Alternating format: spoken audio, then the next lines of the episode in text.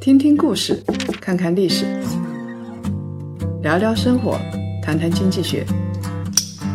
欢迎大家收听《谈谈》，大家好，我是叶檀。少说废话，不说假话，聪明人一起说人话，独立思考，理性投资，拒绝被洗脑。欢迎大家继续收听由叶檀财经与喜马拉雅共同推出的《谈谈》。最近有一档很火的综艺节目，叫做《演员的诞生》，老戏骨小鲜肉小花在一个舞台上飙戏。章子怡呢，作为导师，她的点评无比耿直。有网友说啊，她的点评是：“你是什么货色，老娘就是什么脸色。”这档节目给她圈粉无数。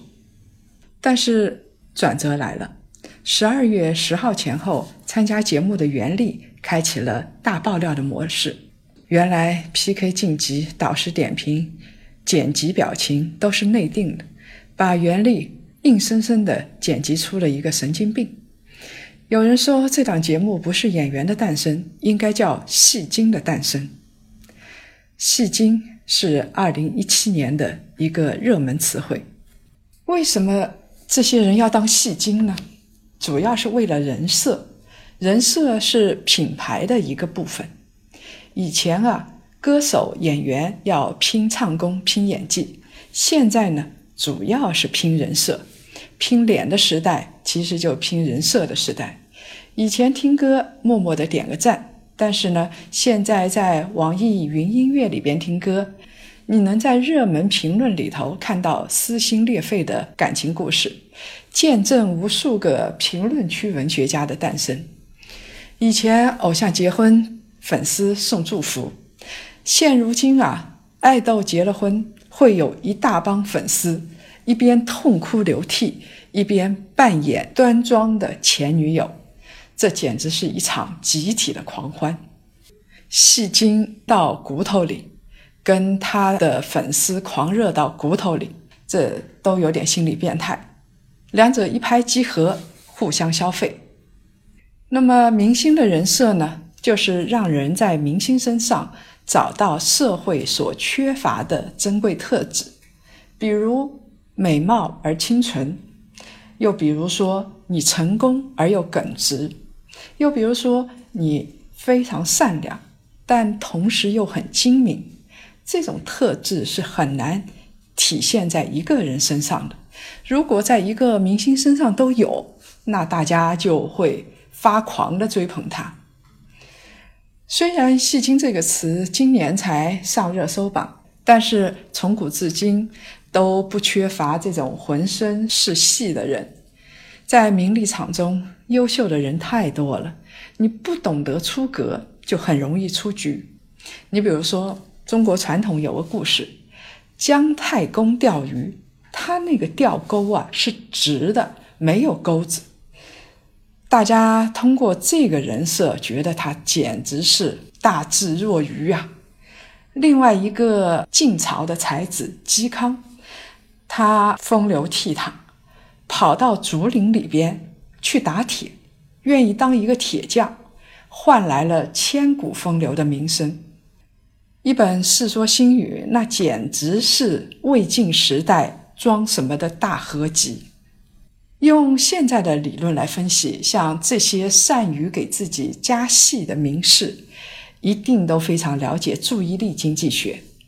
毕竟酒香也怕巷子深，就像陈奕迅的那首歌里唱的：“任何地方也像开四面台。”也就是说，你到了任何地方，你就觉得自己在台上，而且是四面都是你的舞台，你就要吸引最多的目光。谁吸引的多，谁能够成为最后的赢家。人设非常重要，但是人设不一定都能成功。竹林七贤给自己加戏，嵇康打铁，那叫做真名士自风流。但是现在薛之谦给自己加戏，他是一个深情的好男人，最后只要一个实锤，人设崩溃，名声尽毁。所以。人设能不能成立，取决于这个人或者这家公司的基因，他的品行能力到底怎么样。如果这个人设跟本人相差太远的话，戏加的越多，一旦这个本尊真的出现什么问题，那翻船的概率就特别大了。这个成本是一般的明星、很多公司所难以承受的。比如说像香港的明星阿娇，其实我挺同情她的，在艳照门里边，她是一个受害者。但是为什么其他人都咸鱼翻身了，她没有咸鱼翻身呢？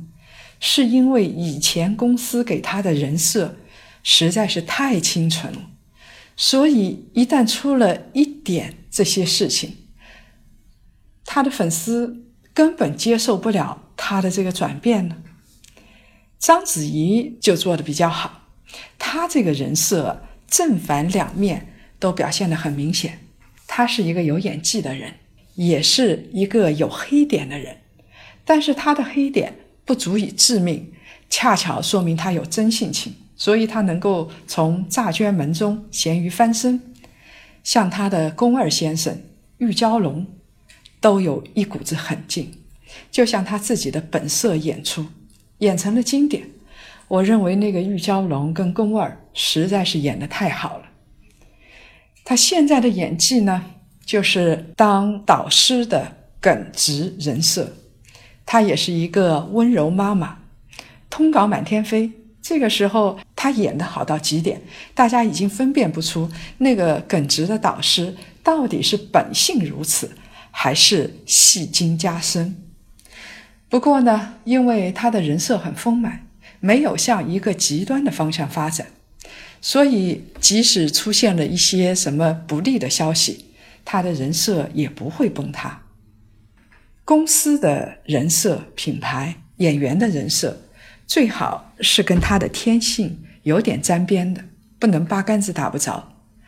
如果你演的太极端，粉丝爱的时候爱的要死，如果出一点实锤，有一天反过来恨你也会恨得要死。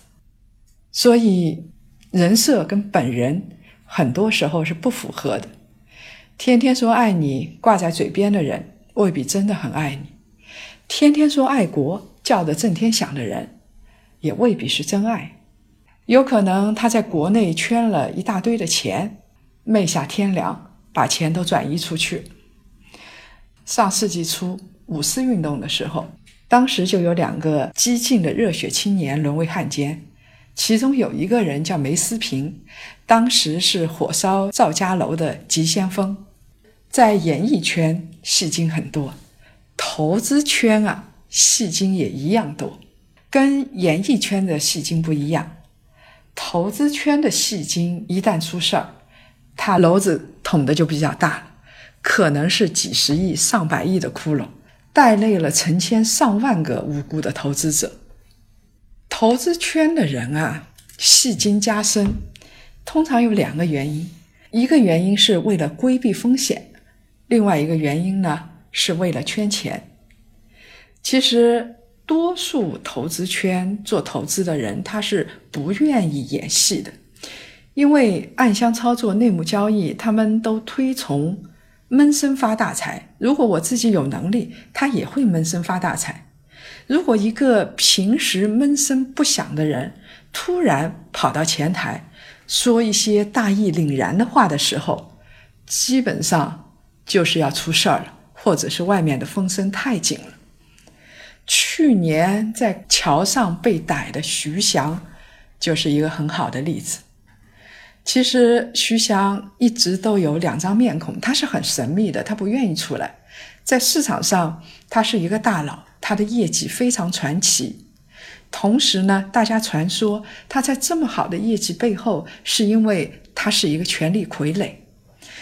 而且有各种消息，对他好的消息也有，像他就是用功到极点，用人也是狠到极点，看人是看得非常准，也非常狠的。但是他对长辈也很孝顺，这是一个多面人。这么一个低调的人，一直到他在桥上被逮的时候，照片曝光了，大家才知道啊，原来徐翔长得是这个样子的。像徐翔的泽熙投资旗下的几只基金，常年保持在百分之三百到百分之五百的收益率，那巴菲特根本不在话下呀。在二零一五年上半年股灾的时候，小散关灯吃面，排着队上天台，但是徐翔居然逆势取得了百分之三十左右的收益。要知道啊，资本市场是没有常胜将军的，但徐翔。就是一个常胜将军，像这种不合常理的事情背后，通常有着不能明说的猫腻。中国有句古话叫做“事出反常必有妖”。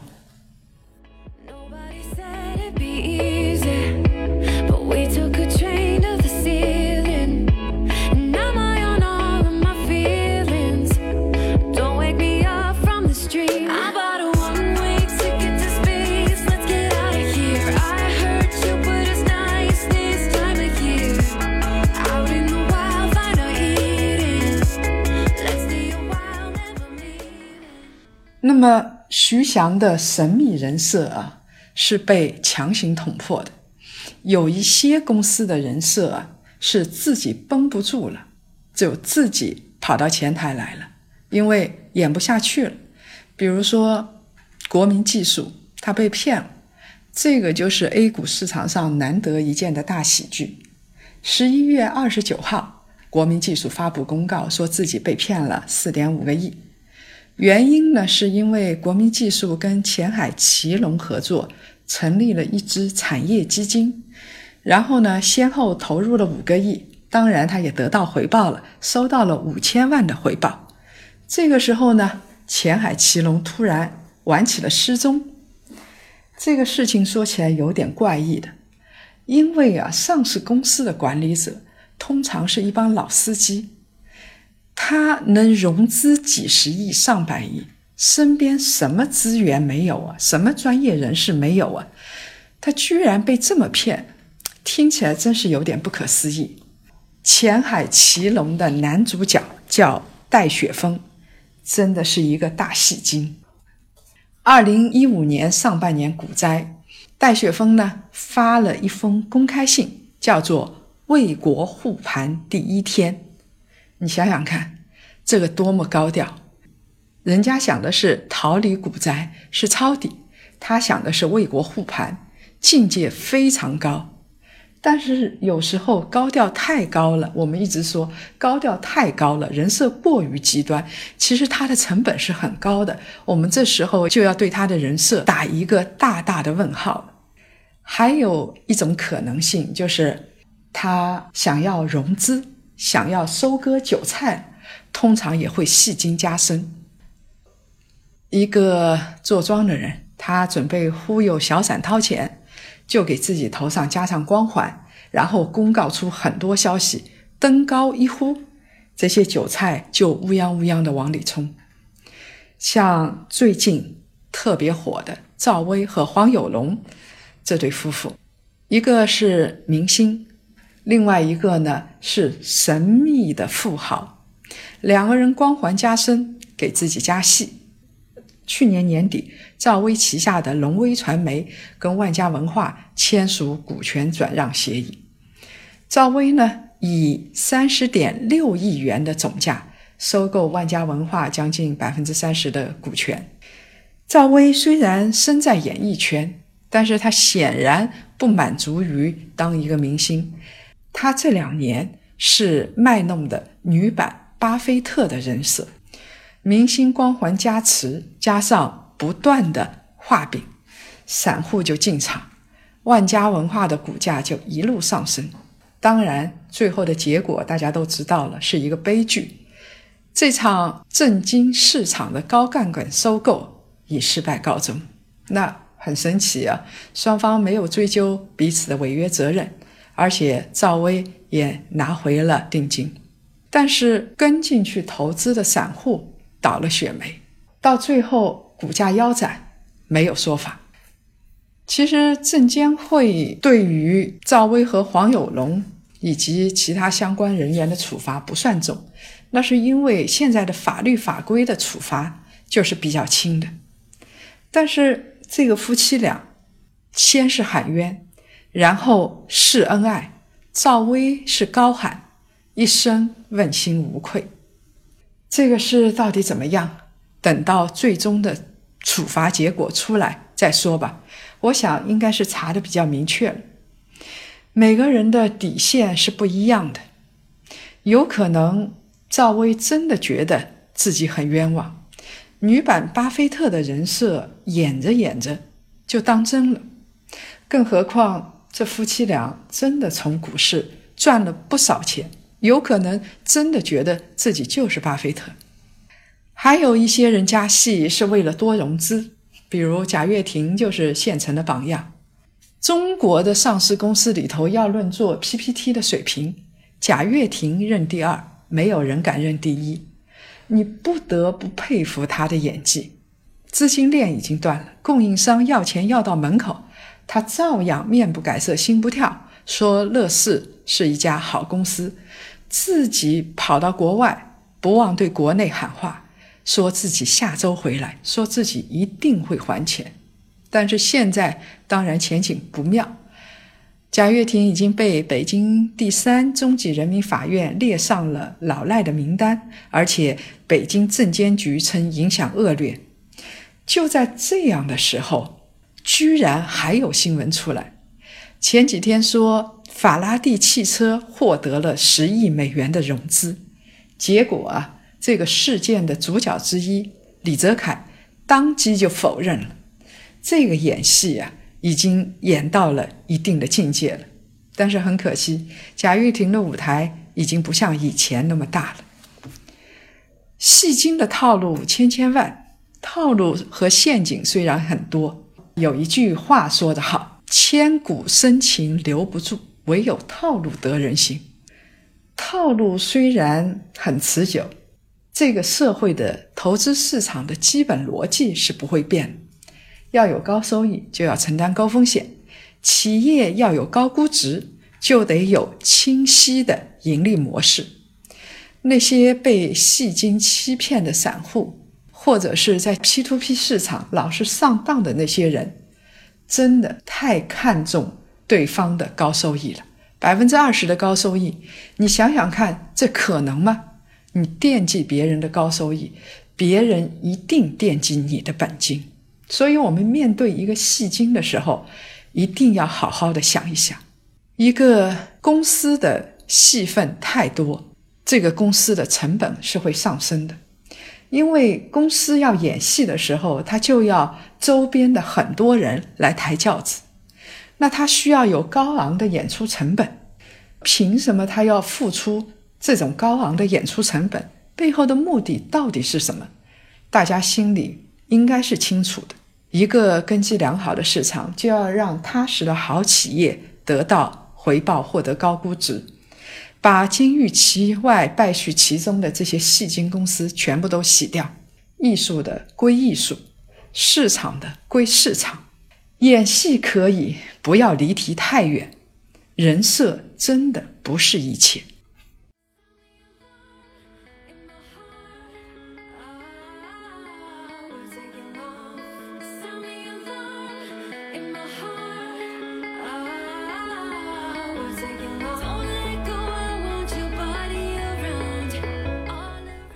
最后来分享上期两位听众朋友的留言。